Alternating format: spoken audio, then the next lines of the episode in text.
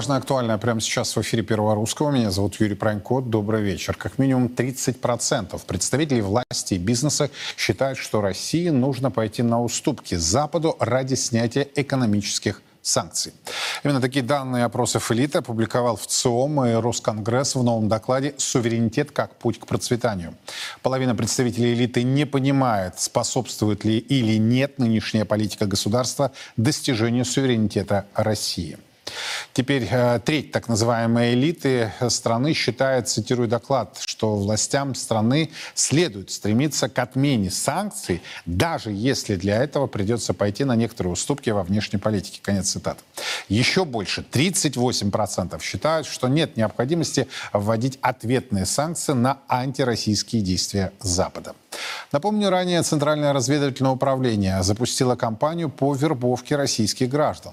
Ставка делается на предательской продажности на тех, кто недоволен жизнью в России. В соцсетях э, уже размещены видеоролики, которые имеют прямые инструкции о том, как анонимно связаться с ЦРУ. В Вашингтоне открыто надеются на предательство российских граждан. В интервью с CNN сотрудники американской разведки заявили, что нынешняя ситуация – это историческая возможность, цитата, чтобы русские пришли к нам и предоставили информацию, а, в которой нуждаются Соединенные Штаты. Конец цитаты. Вот так откровенно и без обедняков. Ранее западные спецслужбы, напомню, активизировали работу среди так называемой российской элиты. В Британии в 2022 году, никто не скрывал, был опубликован доклад, авторы которого открыто заявили о том, что предателям будут предоставляться политическое убежище в любой стране по выбору в обмен на значимую информацию. Цитата из документа. Правительства западных стран должны поощрять дезертирство российских государственных чиновников, которым будет предоставлено убежище в стране по их выбору в обмен на инсайдерскую информацию. Конец цитаты. Вот обсуждаем этот конгломерат тем. Ко мне присоединяется Александр Михайлов. Александр Георгиевич. Добрый вечер. Здравствуйте. Давайте вот начнем с самого последнего актуального. Я, правда, не знаю, для чего в ЦОМ опубликовал этот доклад. А, видите какие-то цели, вот прикладные? Сказать, треть элиты продажная. Я полагаю, что он в первую очередь они опубликовали этот доклад для того, чтобы каким-то образом заострить внимание той же самой власти на мнение реально существующей среди политической так называемой элиты. Почему так называемой? Потому что у нас элиты как таковой нет, а не может быть элитой то, что назначается указом президента. Элита все-таки это продукт эволюции. Политической, экономической, финансовой, творческой. Когда у нас а, можно по мановению росписью президента, можно ввести человека в элиту, и потом он говорит, что я элита, и моя семья элита, и вообще мы все такие элитарные. Я к этому слову отношусь очень плохо, потому что у нас есть элитные свиньи, элитные колбасы, и у нас еще политическая элита есть. Да, я вот просто так уж. Один из видов э, этого ряда? Не, ну, я просто говорю сейчас о семантике. Я понимаю, хорошо, я для простоты. 30% чиновников и предпринимателей говорят откровенно, надо идти на уступки вот ради снятия экономических санкций. То есть ну, даже начнем с того, называется. что нам немножко не хватает двух вещей. Нам не хватает сталинских наркомов, те, которые составляли реальную элиту, политическую элиту, да, которые, конечно, никогда бы не пошли ни на какие уступки, потому что есть задача построения чего-то, пусть даже мифического, но тем не менее это э, высокая цель, ради которой можно пожертвовать многим, в том числе своей жизнью. А наши чиновники, которые вот относятся к категории таких э, примиренцев, будем говорить, а это продукт 90-х годов, когда все было построено купи-продай, в том числе и политические взгляды и позиции. Что греха таить? Мы можем наблюдать среди нашей элиты большое количество людей, которые прошли по всем политическим движениям и партиям, да, для того, чтобы сохраниться где-то. Поэтому вот эта категория, она та самая конформистская погрешность, собственно, которая появилась вот именно как продукт 90-х годов. Мы прекрасно понимаем, что, конечно, в условиях, допустим, Кореи, я не хочу проводить какие-то аналогии, но когда они говорят, идея Чучхе заключается в том, что сам себя обучил и сам произвел чего-то, да, вот э, мне кажется, что, к сожалению, мы вынуждены констатировать, что вот эти 30% составляют ту самую серьезную погрешность, а это большой процент, кстати говоря, для э, политической системы государства. И, наверное, сам в ЦИОМ а, и его сотрудники, они президенту показали, собственно, а с кем С То кем есть цель работаешь? публикации – это заострение внимания. Я не знаю, я не могу говорить о цели. Я говорю о результате этой публикации. А вас не да? удивило, что каждый третий? Нет. Меня это совершенно не удивило. Потому что, к сожалению, мы в последнее время должны констатировать, что, во-первых, мы э, постепенно скатываемся э, в условия феодального государства с родоплеменными отношениями. Чего греха таить? Что вы имеете в виду? А я имею в виду то, что у нас всегда, почему-то у наших олигархов и у наших политиков очень талантливые дети, которые в состоянии занимать... Так совпадает. А? Так совпадает. Так совпадает. да. Жены почему-то какие-то О, жены более вообще богатые. суперуспешные, А, да. тещи. А, Я их называю недвижимость, потому что многие, некоторые из них просто парализованы, но при этом они большие, так сказать, крупные бизнесмены, получающие невероятный доход от э, каких-то производств, от каких-то акций и так далее. Поэтому, конечно, мы живем в той стране, которая, в общем-то, в целом спасибо, я благодарю их искренне, потому что мы должны знать вообще, кто с кем, кто с кем работает, как говорится. Эти люди являются предметом интереса для специальных служб? Всегда они были. Всегда были. Мы очень часто употребляем термин агент влияния, забывая о том, что это агент не формально, не юридически, не формально завербованный, да, вступивший в какие-то... это не конспирология? правовые. Это не конспирология, Это жизнь. Это, это жизнь. Так. И, конечно, когда мы говорим о том, что агент влияния, это человек не тот, который так подписал, сделал какую-то там, а, подписал договор о сотрудничестве или подписал контракт. Это человек, который является носителем взглядов, совпадающих с взглядами наших противников. И так было всегда. Так было всегда. И мы можем вернуться к Октябрьской революции. Мы с вами прекрасно понимаем, что очень часто э, интересы определенных партий совпадали с интересами наших противников в Первой мировой войне. Чего греха таить? И, естественно, так сказать, противник готов был финансировать. Я не могу читать, например, сейчас Сергея Ценского, Цусима, решил перечитать. Мне стало противно, потому что там весь пафос вот этой вот э, событий, э, так сказать, в Порт-Артуре был э, связан с тем, что определенная группа политических лидеров новых, новых политических лидеров была заинтересована в поражении в первой в японской войне для того, чтобы убрать 18 э, министров-капиталистов. Понимаете, да? Цели и средства. Средства Чем недопустимы. хуже, тем лучше. Да, чем хуже, тем лучше. Поэтому, конечно, многие из тех...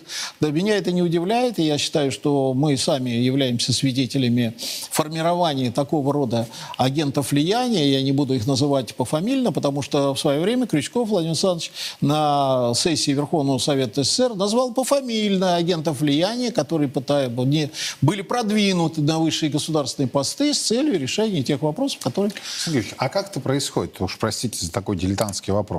Вот Вы при- приводите пример э, председателя Комитета госбезопасности, да, который с трибуны даже поименно их стал Поименно называть. называл, да. Но э, это государственные мужи, да, то есть вошедшие на определенный уровень власти, Да. политической власти, экономической, ну, и так далее. Да, то есть Мировоззрение которых А сформировано как, под как влиянием... процедурно? То есть их начинают тащить а, ну, соплеменники, знаете, их не идейные так- сторонники? Вот, Я э, даже так сформулирую. Как мог попасть на пост министра иностранных дел такой персонаж, как Шеварднадзе. Козырев?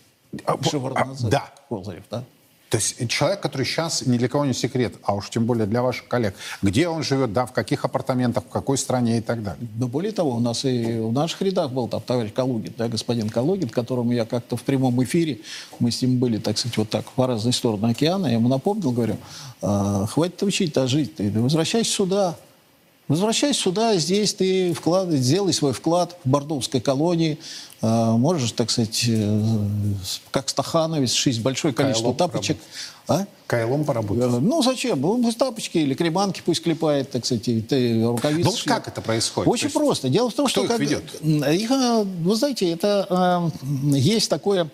э, человек впитывает определенные мировоззренческие установки. Так. Вот мы с вами говорим опять-таки о Яковлеве, мы говорим, так сказать, о, о том же Калугине. Мы прекрасно понимаем, что это люди, которые длительное время пребывая за рубежом, они видели определенный образ жизни, определенную систему взаимоотношений, которые они, э, возвратившись, пытались каким-то образом перевести на нашу почву. А мы же с вами живем в совершенно другом мире. Мы живем в мире, так сказать, э, совершенно других отношений, взаимоотношений между людьми. И, конечно, когда эти люди пришли, посмотрели на эти вещи, э, понятно, что, так сказать, их открытая позиция, они имели право высказать эту позицию, как Як- Яковлев, тем более, э, вот, э, могли высказать свою позицию, они, конечно, находились постоянно в поле зрения. И, конечно, вы знаете, вот у Акуджавы есть прекрасное, помните, э, стихотворение «На дурака не нужен нож, ему немного подпоешь и делай с ним что хочешь». Вот так же сформирована была личность Горбачева, для которого важнее было не мнение своих партийцев, а мнение тех, кто его хвалил, которого продвигали, так сказать, во все, так сказать, э, туда, куда нужно и не нужно, который практически прислушивался только к Западу. Кстати говоря, Ельцин тоже говорил, что «Во- Г- Господь храни Америку, да?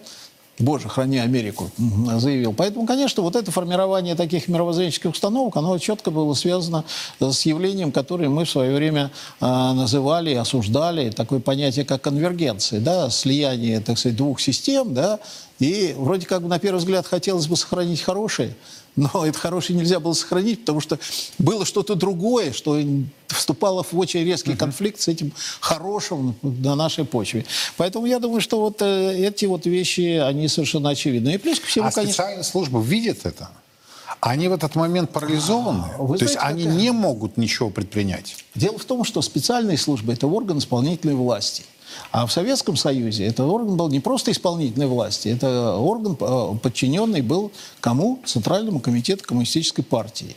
И в системе органов госбезопасности было категорически запрещено работать по членам ЦК, там, представителям различных рода политических руководителей, То есть тема была табуирована? она была абсолютно табуирована. И даже если, условно говоря, а, человек там а, какой-нибудь большой начальник, который Брал взятки? защищен, нет, который, который, условно говоря, был защищен этим Так. иммунитетом, а, попадал на телефонный разговор с кем-то, да, и под контроль, то как только устанавливали, что это политический какой-то деятель, которого нельзя слушать, э, запись размагничивалась, и на этом прекращался контроль его разговоров. Хотя могли быть разговоры и о взятках, и о многих других вещах. Но вот система была так табуирована, и, естественно, когда мы сегодня вспоминаем эти вещи, все говорят, где был КГБ, когда там развалился Советский Союз. А КГБ четко руководствовался теми а, принципами, которые были заложены еще даже не при а, Горбачеве и Ельцине, эти были заложены еще в период, там, я не знаю, каких годов. И поэтому, конечно, многое из того, что происходило, да, видели, да, представляли. Более того, информация поступала не только от э, вот какого-то близкого окружения. Ведь мы же с вами прекрасно понимаем, что все это же виделось, да? И я так полагаю, что и тот же самый председатель КГБ СССР Крючков наверняка общался и с членами Политбюро, и с секретарями ЦК, и политическими крупными руководителями, которые указывали на отступление от определенных марксистско-ленинских установок со стороны тех или иных людей. Или даже откровенного предательства? И откровенного предательства. Плюс ко всему, такая же информация проходила, безусловно, из-за рубежа, потому что мы всегда работаем от противника, мы не пытаемся искать врага здесь, нам всегда подсказывают, кто, вра- кто здесь враг оттуда.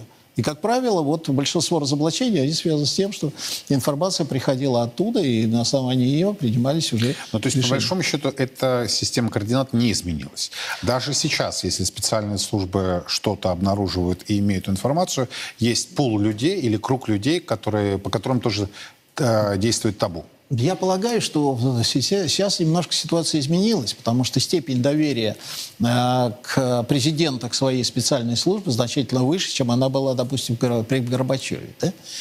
Потому что тот-то вообще систему не видел как таковую. Он считал, что это анахронизм, который, от которого надо избавляться. И книга Бакатина, она и называется «Избавление от КГБ». И э, логика Горбачева была направлена на то, что мы живем, как вот, знаете, большевики говорили, и тюрем не будет, и взяточников не будет, и преступлений не будет. Мы идем к светлому будущему. Хотя, в общем-то, как мы понимаем, что светлое будущее и наша жизнь, они расходились в своих, так сказать, координатах, соответственно. Поэтому сегодня, конечно, я полагаю, что президент э, многие вещи просто знает, и не случайно он не раз уже говорил о своих зеленых папочках, которые, так сказать, есть на очень многих политиков, это есть тоже элемент сдержек и противовесов. А вот а, исследование или, так сказать, опрос в ЦИОМа, он как раз показал вот ту самую мертвые зоны, по которым надо бы, наверное, поработать. Потому что мы прекрасно понимаем, в руках многих людей находится большое количество и государственных секретов, инсайдерской информации, да и финансовые потоки. Хорошо, вот позвольте я вам тогда с прикладной точки зрения задам следующий вопрос. Почему Чубайсу, на ваш взгляд, дали возможность уехать? Для меня это загадка. Для меня вообще все рыжие – это загадка потому что они живут в своем определенном мире, да? И поэтому, конечно, на сегодняшний день мы, нам очень сложно судить, почему ему дали уехать, да? Тем более, что этот человек был достаточно высокопоставленный, обладал определенными секретами. Да, я, правда, хочу сказать, заметить, что... Порос надо возбуждать уголовные дела. А? Парус да, надо возбуждать, да, но да, он да, уходил. Да. Это, это загадка. Я полагаю, что здесь, э, как у нас сейчас есть такое понятие договорники, да, а, может быть, это один из таких договорников. На чем он основан, я затрудняюсь сказать. Но факт остается фактом, что мы э, на сегодняшний день, э, наверное, если мы так фантазировали бы, я бы сказал, что арест Чубайса был бы еще 100 очков президенту в копилку. Потому что столь... Э, из ста возможных. Из ста Я возможных, так сказал. Да, да, из ста возможных. Потому что э, это персонаж, который действительно практически ни у кого, ну, во всяком случае, вот из среды мне подобных, да, там, из моего племени, э, практически ни у кого не вызывает ни теплых чувств, ни каких-либо эмоций, кроме негативных. Уехали и другие, скажем так, высокопоставленные да. лица, да? да? Я не буду называть фамилии, тем более... Думаю, известно, они, они все известны. Да, большого секрета. Вот э, это люди имели доступы, разные степени допуска, но все-таки имели, да, есть и высшие допуски. Э, почему Они имели к высшим допускам, вот, будем говорить, на вот каком-то на этапе. Почему? А, Тоже на каком-то этапе. Дело в том, что любой допуск, любая информация, она достаточно быстро стареет. И когда, если мы вспомним э, приезд к нам сюда Сноудена, да, и все задавали вопрос, вот сейчас его спецслужбы будут там, там как бы... Вдоль и поперек. Вдоль и поперек, да. Но мы же прекрасно понимаем, что, во-первых, многое из того, что Сноуден владел, какой информацией, мы владели и до него, раз. И, во-вторых, э, та информация, которую он владел, кстати, как и Wikileaks, э, мы прекрасно понимаем, что она носит уже устаревший и практически имеющий только какую-то историческую ценность, информ... Э, так сказать, э, эта информация. А, поэтому я думаю, что вот здесь э, с этим было связано. Хотя, вы знаете, конечно, ну, плюс ко всему, наверное, еще и тут надо иметь в виду, что есть люди, которые специально эту информацию собирают, а есть люди, которые просто имеют к ней доступ, да, но как бы этой информацией больше пользуются их подчиненные, чем они сами. Но факт остается фактом, безусловно. Если мы действительно серьезно говорим о государстве и государственности, мы должны исходить из того, что государство должно защищать свою государственность, в том числе по охране пусть даже устаревших секретов, ведь британские, а, британское правительство периодически а, увеличивает срок хранения тех или иных секретных документов, которые по большому счету уже, наверное, ценности не имеют. Но тем не менее. Но тем не менее они это делают. Поэтому да, многое из того, что сейчас произошло, это, в общем-то, прям скажу, да некий такой холодный душ, потому что среди вот этих людей, наверное, а, были люди, которые были приближенные к императору, как говорил Бендер, да? Поэтому, конечно, здесь э, это тоже вопрос. Ну, знаете, ведь э, мы живем в том мире, в каком мы живем. Вопрос заключается не в том, что с ними делать, а нужно сделать так, чтобы других таких фактов не было. Хотя Но моя, моя точка зрения угу. такова, что все лица, имеющие допуск, должны стоять на контроле по выезду из России. Да? И если этот выезд ощущается, и даже э, по прошествии какого-то времени это должно приниматься на определенном политическом уровне решение о фактической осведомленности того или иного лица секретами, которыми он владел. Ну, может быть, для кого-то из наших зрителей будет э, тайной, э, открытие тайны. На самом деле это практика во всех э, странах. То есть, если ты имеешь э, высокий уровень допуска, то есть ограничение передвижения вот в самых гипер-супер демократических государствах. Попробуй выехать из Британии, если ты имел э, высокий уровень допуска. У меня тогда возникает вопрос. Вот британцы даже не скрывают, вы о них вспомнили, да? Что за мало домика у моря предложите ему домик у океана. Мало миллиона, дайте ему два. Я утрирую, но примерно вот так на самом деле все и происходит. Да?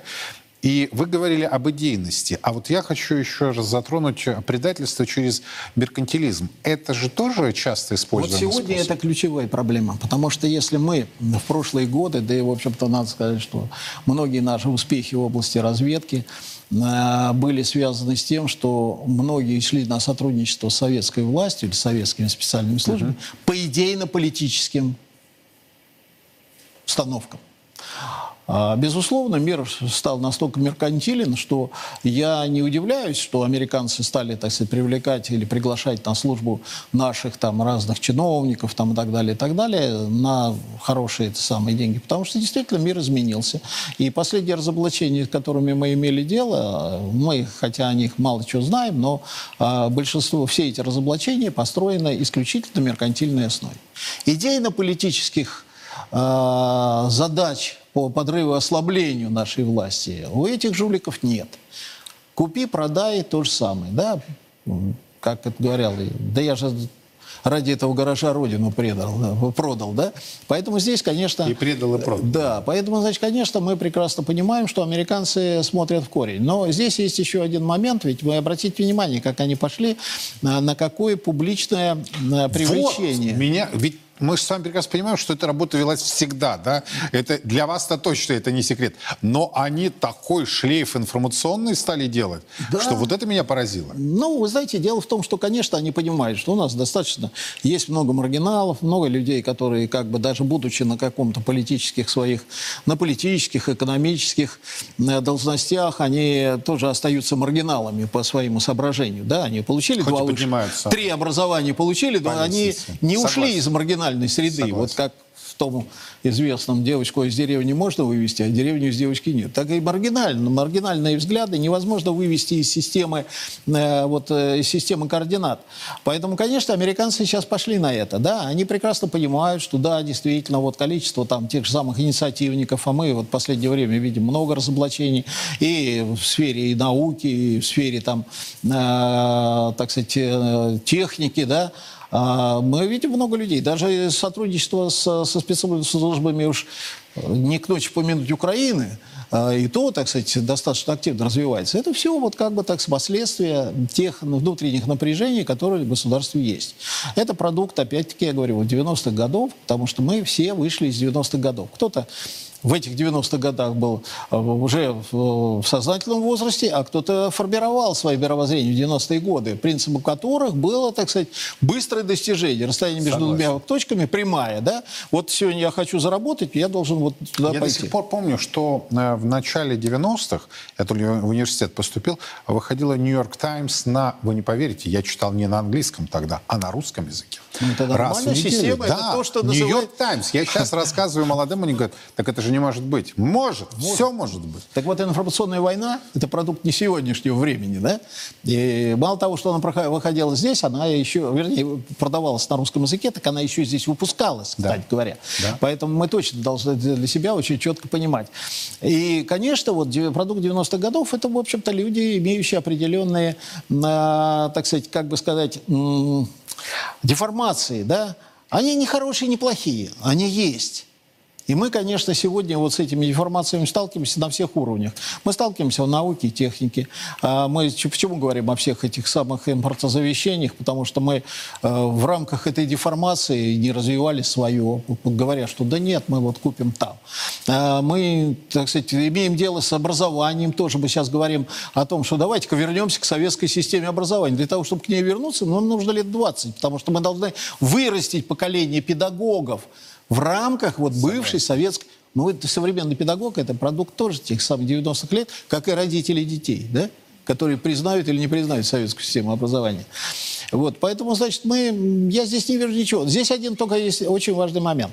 Дело в том, что американцы, конечно, когда они пошли вот на это, они ведь не от хорошей части жизни идут, вот объявляя набор э, для службы в Центральном разведывательном управлении, Федеральной службе безопасности, э, Федеральном бюро расследования русскоязычных и русских граждан, бывших выходцев из Советской, из России, потому что у них, с одной стороны, расширились возможности оперативные, да, угу. огромное количество мигрантов, огромное количество людей, которые заинтересованы в сотрудничестве, да, с одной стороны. А с другой стороны, у них возник, возникают проблемы. Их же интересуют первые лица. Их интересуют наши дипломаты, с которыми контакты ограничены. Раньше где можно было познакомиться с дипломатом? Да на любом приеме, да? И там они... Э, Которые чуть ли не в ежедневном режиме проводились. Да, но в одном посольстве, в другом посольстве. Сегодня все это окуклилось. Следовательно, американские специальные службы думают, как это сделать, как выйти на ту самую поляну, которые нужно вспахивать с точки зрения получения информации. Э, и для этого они тоже пытаются. Ведь мне вот некоторые дипломаты рассказывали, что вербовки прямо идут прям чуть ли не по телефону, да? Они могут позвонить, слушайте, это я вот звоню вам, мне нужно с вами переговорить, и оттуда-то давайте посидим, поговорим, может, взаимное сотрудничество. Понимаете, они оборзели уже... Наш на... посол э, в США, кстати, тоже рассказывал эту историю. Да, да, да, да. Они Говорит, уже... так, такого никогда не было. Вот, не было. А это еще, знаете что? А это знаете что? Это вот когда человек, как у нас э, в определенной среде говорят, борзеет, да, когда они понимают вседозволенность. Ведь они понимают, что им ничего не грозит. Ну, представьте себе, вот в советские времена человек выходит э, на контакт с кем-то, это становится достоянием гласности. Да тот, кто вышел на контакт, его просто убирают из специальных служб и говорят, ты что тут, ты, ты сапожник, что ли, да, или ты офицер специальных служб. Да? Поэтому его убирали. А сейчас они не боятся. Они считают, что у них хорошая среда, у них есть, э, так сказать, деньги, за которые, как вы сказали, не бывает мало денег, вернее, не бывает, э, это сам бывает мало денег, да, для того, чтобы привлечь ну, сотрудничество. Да. Конечно, это все очень серьезно, но, с другой стороны, мы понимаем, что сегодня, так сказать, наш дипломатический корпус, он находится в таком, как бы, вот, внутреннем морально-нравственном тонусе, что, конечно, здесь э, рассчитывать специальным службам на какие-то большие успехи практически, наверное, невозможно.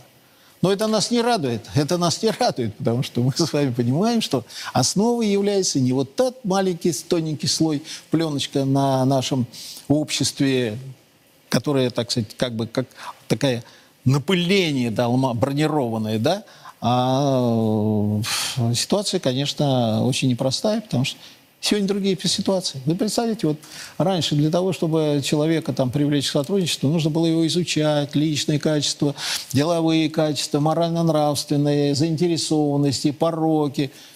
Сегодня все, все, все в сетях. Человек высказывает свою точку зрения, он рассказывает про себя, про свой... куда поехал и чего он ел. Да? Сегодня вообще вот эти сети – это прекрасный как бы клондайк – бери и владей, как говорится, да? Но... Это мы, мы еще не подступились к теме смартфонов. Да, да, да. Но, но здесь есть одна очень интересная история, которую я хочу тоже как бы отметить. Вы представляете, какие способности и возможности открываются для специальных служб наших? Мы можем впарить на длительное сотрудничество того, кто будет работать не только не на них, а на нас – вот это они, наверное, ну, понимаю, они, наверное, там фильтруют, То есть изучают. класс, класс, вот э, буду обывательским языком говорить, на ваш взгляд, российских специальных служб, он не, а, не ниже, не хуже, а, уж простите за подобные обороты, да, в, по сравнению с западными спецслужбами? Ну, конечно, нет. Конечно, нет. А, если бы нам еще такой бюджет, как западных специальных служб, да цены бы нам не было. Я тогда не могу не задать вопрос. Вот вы уже э, помянули украинские спецслужбы, да? А, ну или те структуры, которые созданы там э, за счет американцев, и не только за счет, но и при поддержке да, Соединенных Штатов.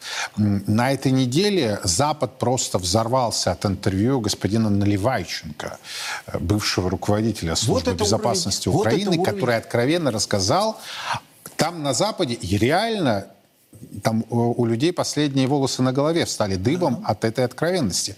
Кто не читал, э, у вас есть такая возможность открыть, э, прочитать. Я не буду пересказывать. Я надеюсь, многие из вас англоязычные. Если не англоязычные, изучайте языки. Это очень важно, на самом деле, без посредников, без переводчиков э, знать. Но даже если не знаете, сейчас, в общем-то, есть возможности технические, технологические, которые вам не очень красиво, так корявенько, но переведут на русский язык, но смысл вы уловите откровенное решение, как он сказал, тогдашнего политического руководства Украины устранять э, оппонентов. Ну, почему тогда? Потом Наливайченко, правда, на следующий день или через день, Он да, начал. сказал, что журналисты его неправильно поняли, все Правильно, передернули. Правильно, поняли, правильно и, поняли, понимаете? И мы с вами прекрасно понимаем, что Наливайченко – это продукт той самой системы. Наливайченко – это человек, который был полностью под контролем Соединенным Штатам. Я не хочу демонизировать эти специальные службы, знаете, тут ведь как бы э, рыбак, рыбака видит издалека. А я, кстати, против демонизации. Да, поэтому, Да. значит, я считаю, что он продукт той самой системы. И, конечно, как он э, был как раз вот тем самым инструментом э, очистки э, ну, последних недобитых очагов сопротивления в системе украинских специальных служб. Э, И у меня есть, э, были ли знакомые, сейчас есть знакомые, которые служили в украинских специальных службах еще со времен Советского Союза. Ну, Советский Союз развалился, они там остались, они там живут, и куда там деваться. Вот. А, Конечно, он доби- добивал эти очаги сопротивления. За счет... И при этом он не просто добивал, он формировал новый подход к идеологической и политической борьбе силами специальных служб, основой которой для него является террор. Я хотел бы особенно запом- за- заметить, он говорит, нет, мы убиваем не политиков, мы убиваем террористов. Ребята, ну скажите мне тогда, назовите хоть один террористический акт на территории континентальной Украины после вот э, ситуации с Донецком и Луганском. Ну хоть один террористический акт, который эти террористы, которых вы пытаетесь уничтожать, осуществили в отношении граждан Украины на территории континентальной части. Нет таких фактов. Но они, он часто берет эту кальку. А, Я надо, думаю, что тут плюс ко всему накладывается его какая-то национальная а, черта, такое упрямство, максимализм. Да? Поэтому, конечно, я, не удив... я абсолютно не удивлен тем, что они взяли на вооружение э, принципы, которые существовали еще у ау- ауновцев, бендеровцев, у лесных братьев. Для них ведь сегодня ведь война идет не против террористов, идет война против политических политических фигур, имеющих иную мировоззренческие, иные мировоззренческие установки. Вспомним, какой террорист был, так сказать, тот же самый э, Бузина, да, Олег? Но он же не террорист был, он такой же был, как Ярослав Галан, публицист, который, так сказать, обличал там какие-то вещи, да? Какой террорист является, допустим, также террористом является Дугина? Ну какие террористы? Они, конечно, для себя избрали. И, конечно, я думаю, что вот это вот э, свидетельство того, о чем мы уже говорили, о том, что у некоторых наших политиков, я имею в виду у их политиков, э, язык не дружит с головой. Ни один руководитель специальной службы никогда не признается, что его сотрудники выполняли какие-то заказы по устранению политических ли или там каких-то других персон вот такими физическими средствами. Полный, полный, вот, полный абсурд в голове у этого Наливайченко. Хотя он, в общем-то, ничем, наверное, так не считает, потому что он выразил то, что он, наверное, долго в себе копил. И вот сегодня для того, чтобы как-то э, вот решил он так вот, э, не фильтруя базар, как говорят, да, выразил то, что привело в изумление не только, так сказать, как бы вот нормальных, нормальную публику, но и даже э, спец- представителей специальных служб за рубежом. Э, В таком признаваться никто не будет. Вот я много раз разговаривал с руководителями, с представителями израильских специальных служб. Вы помните, что э, есть такой миф, ну, я не буду его опровергать или не буду говорить о том, что специальные службы Израиля уничтожают террористов в любой точке земного шара, так независимо от того, как, сколько времени прошло. По-моему, последнего уничтожили там э, мюнхенского террориста, который захватил заложников тогда э, на Олимпийских играх. Но вот когда я с ними разговариваю, они говорят, ну вы что, всё верите в эти сказки? Это ведь какие должны быть силы включены для того, чтобы разыскать, подготовить, уничтожить этого террориста, да? А, Значит, потом какие репутационные потери может нести государство в связи с тем, что оно осуществляет террористические атаки на территории другой страны. Они говорят, нет, мы этим не занимаемся, но я, не, я им верю на слово, я не могу их опровергать, да, но тем не менее в их словах а, есть логика. Да, на поле битвы мы его уничтожим. Да, он попадется на каком-то представлении, мы его уничтожим. Но чтобы вот так вот. А для Наливайченко ему без разницы. Он на территории чужих стран пытается осуществлять террористические, э, террористические акты. И еще гордится этим. Он еще этим гордится.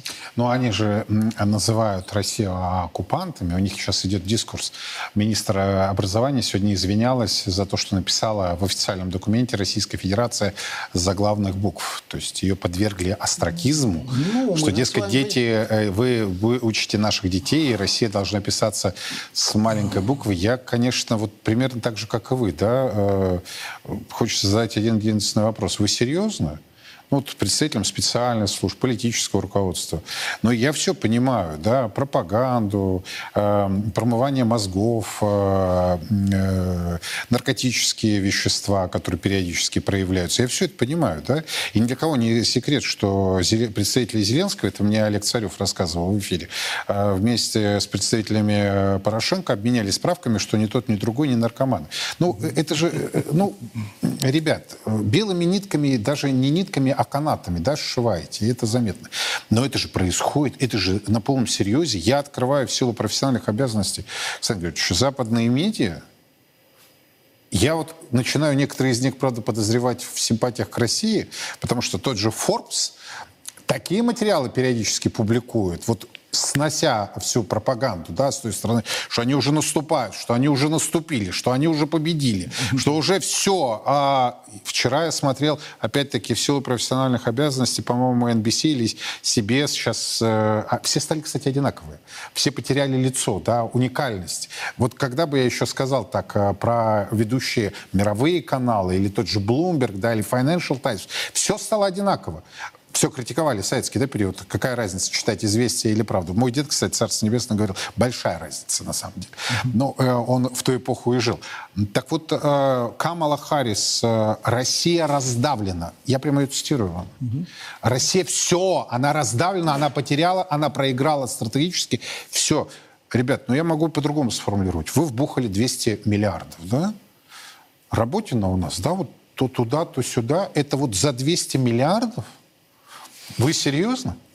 Вы знаете, вот я обратил внимание, вот уже несколько раз я там на разных каналах эту тему озвучивал, да, потому что никто не обратил внимания на атрибуты пребывания Блинкина на Украине.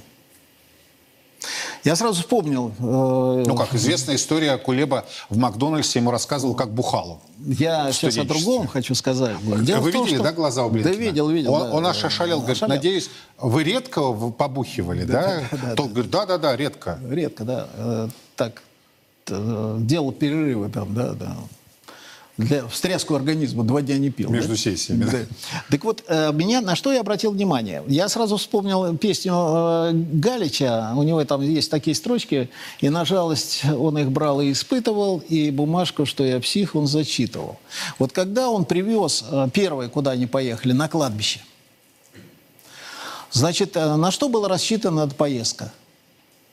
Жалость выдавить жалость выдавить, да, из этого самого, из американского политика, который скажет, да, ой, как жалко, столько тут вас все наваляли. Но я с точки зрения американского политика задал бы другой вопрос. Ребята, мы вам дали столько, что вы могли бы сохранить жизни этих людей, которые вы сегодня здесь закопали. Мы вам давали такую технику, которой, так сказать, в России нет.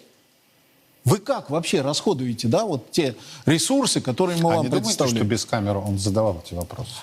Возможно, возможно. Я же не случайно Галич это вспомнил, да, на жалость брал и испытывал.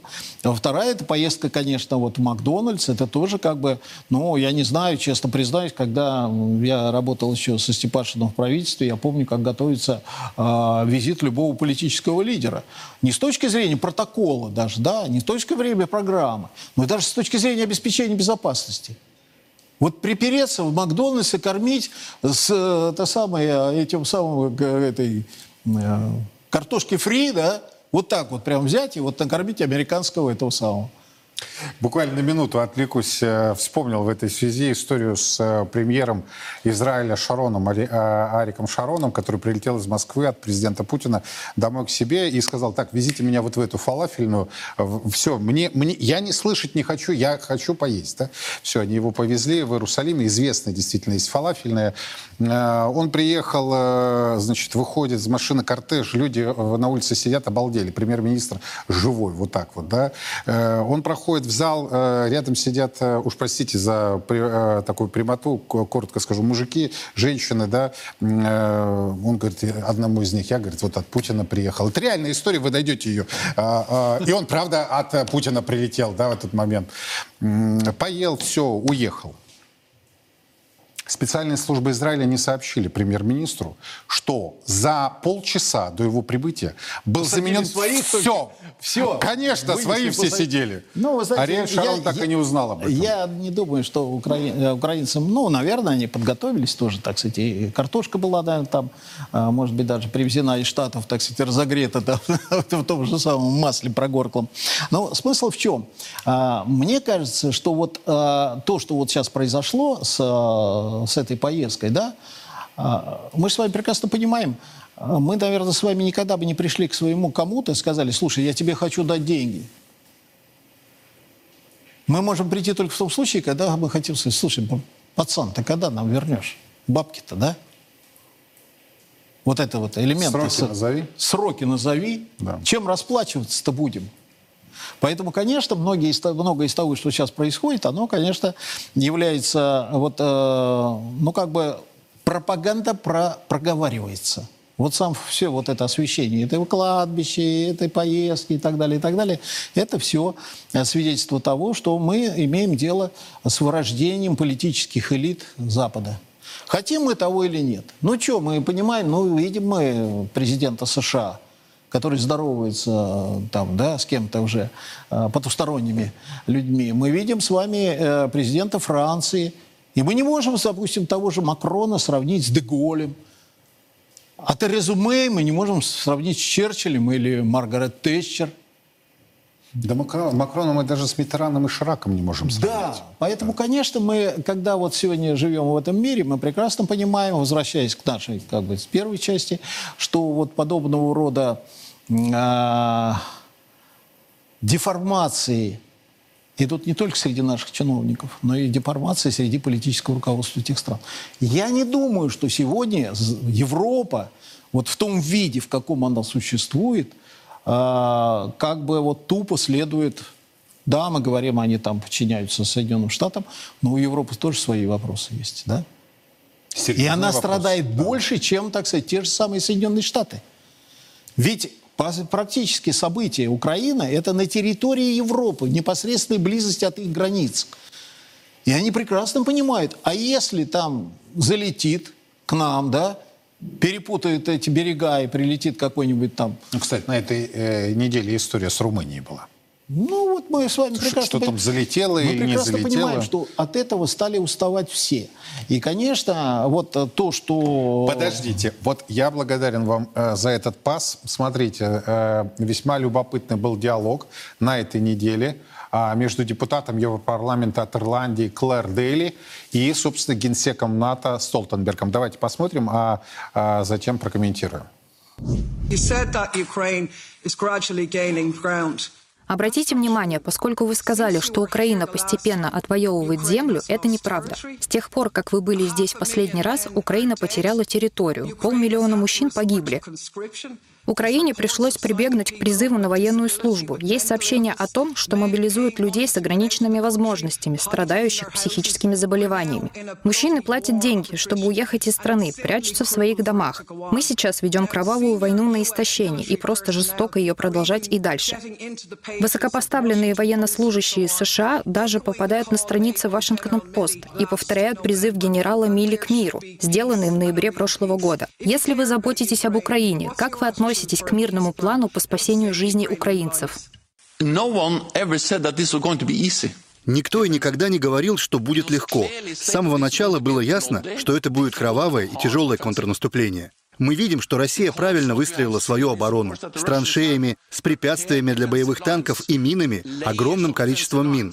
Вряд ли мы видели такое количество мин когда-либо в истории, как сейчас на Украине. Было очевидно, что это будет чрезвычайно сложно, но украинцы решили начать наступление, чтобы освободить свои земли. И они продвигаются. Возможно, не так, как мы надеялись, но они постепенно укрепляют свои позиции. Сегодня они продвинулись на 100 метров. Когда украинцы продвигаются вперед, русские теряют позиции. Русская армия была второй сильнейшей в мире. А теперь она вторая сильнейшая на Украине. Но вот видите, Александр Георгиевич, э, несмотря на то, что Столтенберг, Столтенберг э, Байден, Фондерляйен, э, Барель, ну и далее по списку Макрон, да, вложили уже в эту компанию 200 миллиардов долларов, и, собственно, как вы слышали, не достиг... они признали, что Россия хорошо обороняется. А, но, тем не менее, он съязвил под конец. Раньше вы были сильнейшей второй армией в мире, теперь вы вторая сильнейшая армия на Украине. Ваш комментарий вот об этом диалоге. Вы знаете, мне очень сложно комментировать э, этого руководителя НАТО, потому что, мне кажется, для него какой-то период брил, когда он э, испытывал ренессанс. Вы помните, не, много лет назад э, еще президент Франции сказал, НАТО – это мертворожденное дитя, которое уже вы, себя изжило. А у, сегодня, конечно, НАТО пытается каким-то образом играть, но они еще не могут как-то определиться, как играть, потому что а, многие страны, а, которые сегодня вовлечены в этот конфликт, они уже говорят, что мы не можем поставлять больше туда вооружения, у нас для себя не хватает, не хватает да? И, конечно, вот все, что сейчас происходит на, э, на вот этой политической поляне э, в Европе, оно тоже не, не весьма неоднозначное. Но мне кажется, что вот когда начинают говорить по поводу, э, так сказать, успехов украинской армии, самым большим успехом являются их большие потери. И мы с вами прекрасно понимаем, и Путин говорил, что мы их перемалываем, перемалываем, перемалываем. Но За... Путин сказал, что даже его, человек, который много в своей жизни уже видел, в общем-то, шокирует то, как к бойцам бросали. ВСУ относятся, да, да, руководители. Да, да, да. Поэтому, когда. Но он, правда, добавил, это их проблема. Да, это их проблема, естественно, но это проблема, в общем-то, народа населения, по большому счету, да, в том числе и славянского, что там говорить. Вот. Но Столтенберг, мы никогда не видели такое количество мер. Господин Столтенберг забыл, как они Африку засыпали минами, как они Вьетнам и Корею засыпали минами, и что, когда целое движение было по, э, э, по запрещению противопехотных мин. Огромное количество детей подрывалось на этих минах уже после того, как заканчивались войны на африканском континенте, там, в Юго-Западной Азии. Они уходили. А мины-то оставались. Так что не надо грязи, товарищ Столтенберг. А, сегодня идет боевая зона, э, идет э, такая активная фаза боевой операции. Естественно, мины – это инструмент противодействия прежде всего с, с войсками. Первое, что наши делают саперы, они, они защищают эти мины, и в том числе украинские Депутат свои. Европарламента госпожа Дейлин назвала цифру, которая шокировала многих, э, и Столтенберг не опроверг ее. Я имею в виду, с ее слов, полмиллиона потери на Украине. Что скажете? Ну, я думаю, что есть боевые потери, есть не боевые потери. И мы с вами прекрасно понимаем, что когда речь идет о количестве сокращении количества воюющих на стороне Украины, мы должны учитывать это и трехсотых, да, раненых, а многие это не вернутся никогда, не только к, на войну, а и не вернутся они даже к, мирной, к нормальной жизни. Пострада, как пострадавшие вот от, э, в результате этой э, кровавой бойни, устроенной Зеленским она прекрасно понимает, что, так сказать, когда вот это, в эту цифру входят, условно говоря, даже и дезертиры, то мы же просто тоже принимаем. То есть этим можно объяснить, что Генсек НАТО не опроверг Мы можем цифру? объяснить это только тем, что Генсек НАТО просто растерялся. Он не знал, надо ли ему вступать в полемику, или у нее есть еще какие-то а помните, козыри. Как, как-то и Фондерляйн назвала потери, ее очень быстро там поправили потом. Дескать, она ошиблась с цифры. Она тоже назвала несколько сот тысяч. Ну что, они правы. Мы, наверное, тут что там говорить? Мы с вами прекрасно понимаем, что если каждый день мы получаем информацию о попытках прорыва или попытках, так сказать, наступления украинских э, вооруженных сил, мы прекрасно понимаем, что потери в наступательном бою в пять раз больше, чем в оборонительном. И как следствие мы э, можем просто тупо прикидывать, да?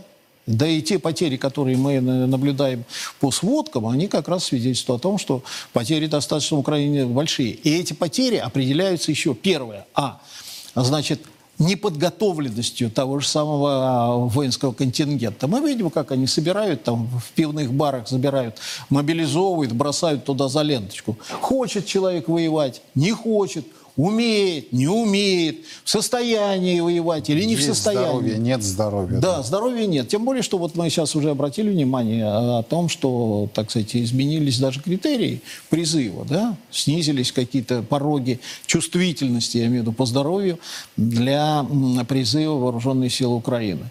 Но вот это сущность того, У нас 30 секунд. Вот на ваш взгляд, дальше что? Я понимаю, что это почти философский да, вопрос. Дальше вот что для России, для а, Украины, для Европы, мира, на ваш взгляд? Первое, я считаю, очень важно. Конечно, вот э, мы куемся вот именно вот в такой вот, э, в таких условиях. У нас повышается степень соучастия граждан в этой истории. Сближение э, граждан с государством и решение задач. Вот эти 37%, ну, сегодня они есть 37%, завтра этих 37% уберут, придут другие люди, да? Но факт остается фактом. Мы сегодня наблюдаем некую консолидацию. Раз. Второе. Для мира совершенно очевидна вот э, та опасность, которая стоит э, в украинском нацизме. Ведь сейчас мало кто вспоминает, что все расстрелы, которые осуществлялись на территории Украины, они осуществлялись ауновцами, украинцами. О чем мы молчим? И Бабий Яр расстреливали украинцы. И немцы привозили на расстрелы в- на Украину чехов, поляков. Потому что сами немцы не хотели в этом мараться. А вот эти ребята, они с большим удовольствием. То есть наступает период осмысления. Вообще, что это такое вообще? С чем мы имеем дело? И плюс ко всему, конечно, тоже те люди, которые находятся сейчас в миграции в качестве беженцев, они тоже себя уже показали как э, очень специфическая среда. И мне думается, что вот э, со многими оценками в отношении Украины, вот после всего другое. Но самое-то главное, останется ли Украина как субъект международного права. Да. Спасибо огромное. Э, Оптимист все-таки Александр Георгиевич Михайлов, генерал, был у нас сегодня в эфире. Почему оптимист? Ну, потому что фраза о сопричастности вызвала у меня сперва улыбку, а затем, вы знаете, ведь это двустороннее движение, да? И если во власти есть те, кто, как минимум 30%, очень, кстати, большая цифра, очень большая. Те, кто считают, что да не надо ничего, давайте вот как-нибудь э, сдадимся, ну, поторгуемся, может быть, по условиям сдачи, да, и, и все, и на, за- закончим, и вновь поедем в Европу, там будем э, ходить, бродить, э, деньги тратить. А все, что не производим, э, ввезем, как ввозили все минувшие 30 лет. Вот я очень сильно опасаюсь э, того, что, почему я назвал Александра Георгиевича оптимистом. За полтора года специальной военной операции, вот там, да, мало что изменилось, к сожалению. Многие ожидали. Я приводил пример. Можете поднять все наши эфиры, все это в открытом доступе. А если надежда, что изменится, есть. Знаете почему?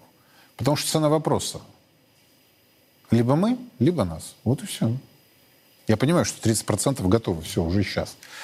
Пойти и сдаться. Но львиная эта доля нет. А значит, вопрос к власти. Именно к власти. Политической, бизнесовой, культурной, медийной. Ребят, прекратите двойные стандарты. Ну, то есть, когда у вас недвижка там, и тамошней стороне, это тоже уж, простите, все известно. Счета там, любовницы, дети, внуки и так далее там. Ну, либо тогда не надо было ввязываться во взрослую игру, где очень высокая цена. Мы продолжаем следить за развитием ситуации. Подробности в наших эфирах на официальном сайте Царьграда.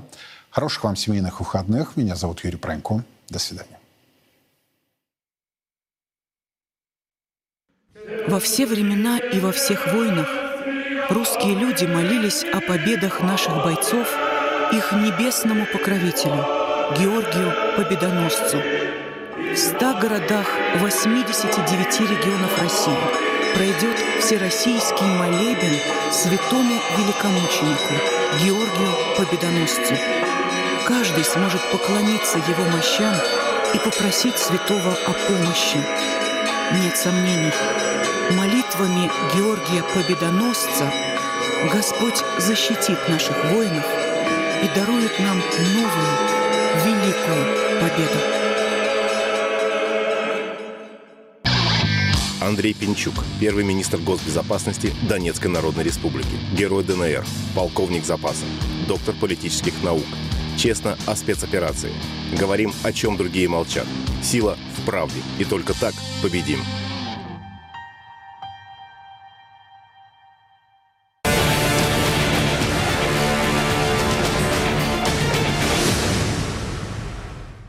На Купянском направлении наши войска в ходе активных действий улучшили положение на линии непосредственного соприкосновения с противником, а также отразили три атаки десантно-штурмовых бригад ВСУ в районе населенного пункта Новоегоровка Харьковской области.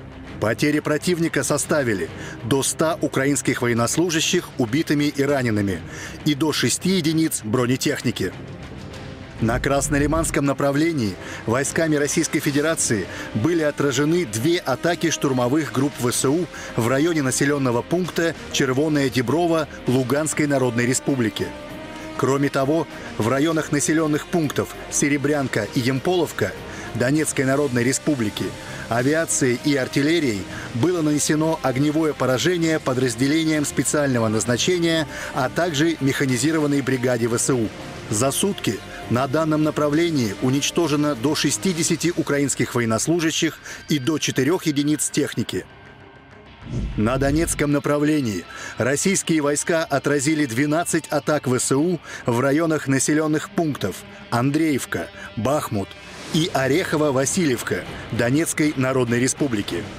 Потери противника составили более 215 украинских военнослужащих и 9 единиц техники – на южнодонецком направлении подразделениями российской группировки отражена атака штурмовой группы механизированной бригады ВСУ.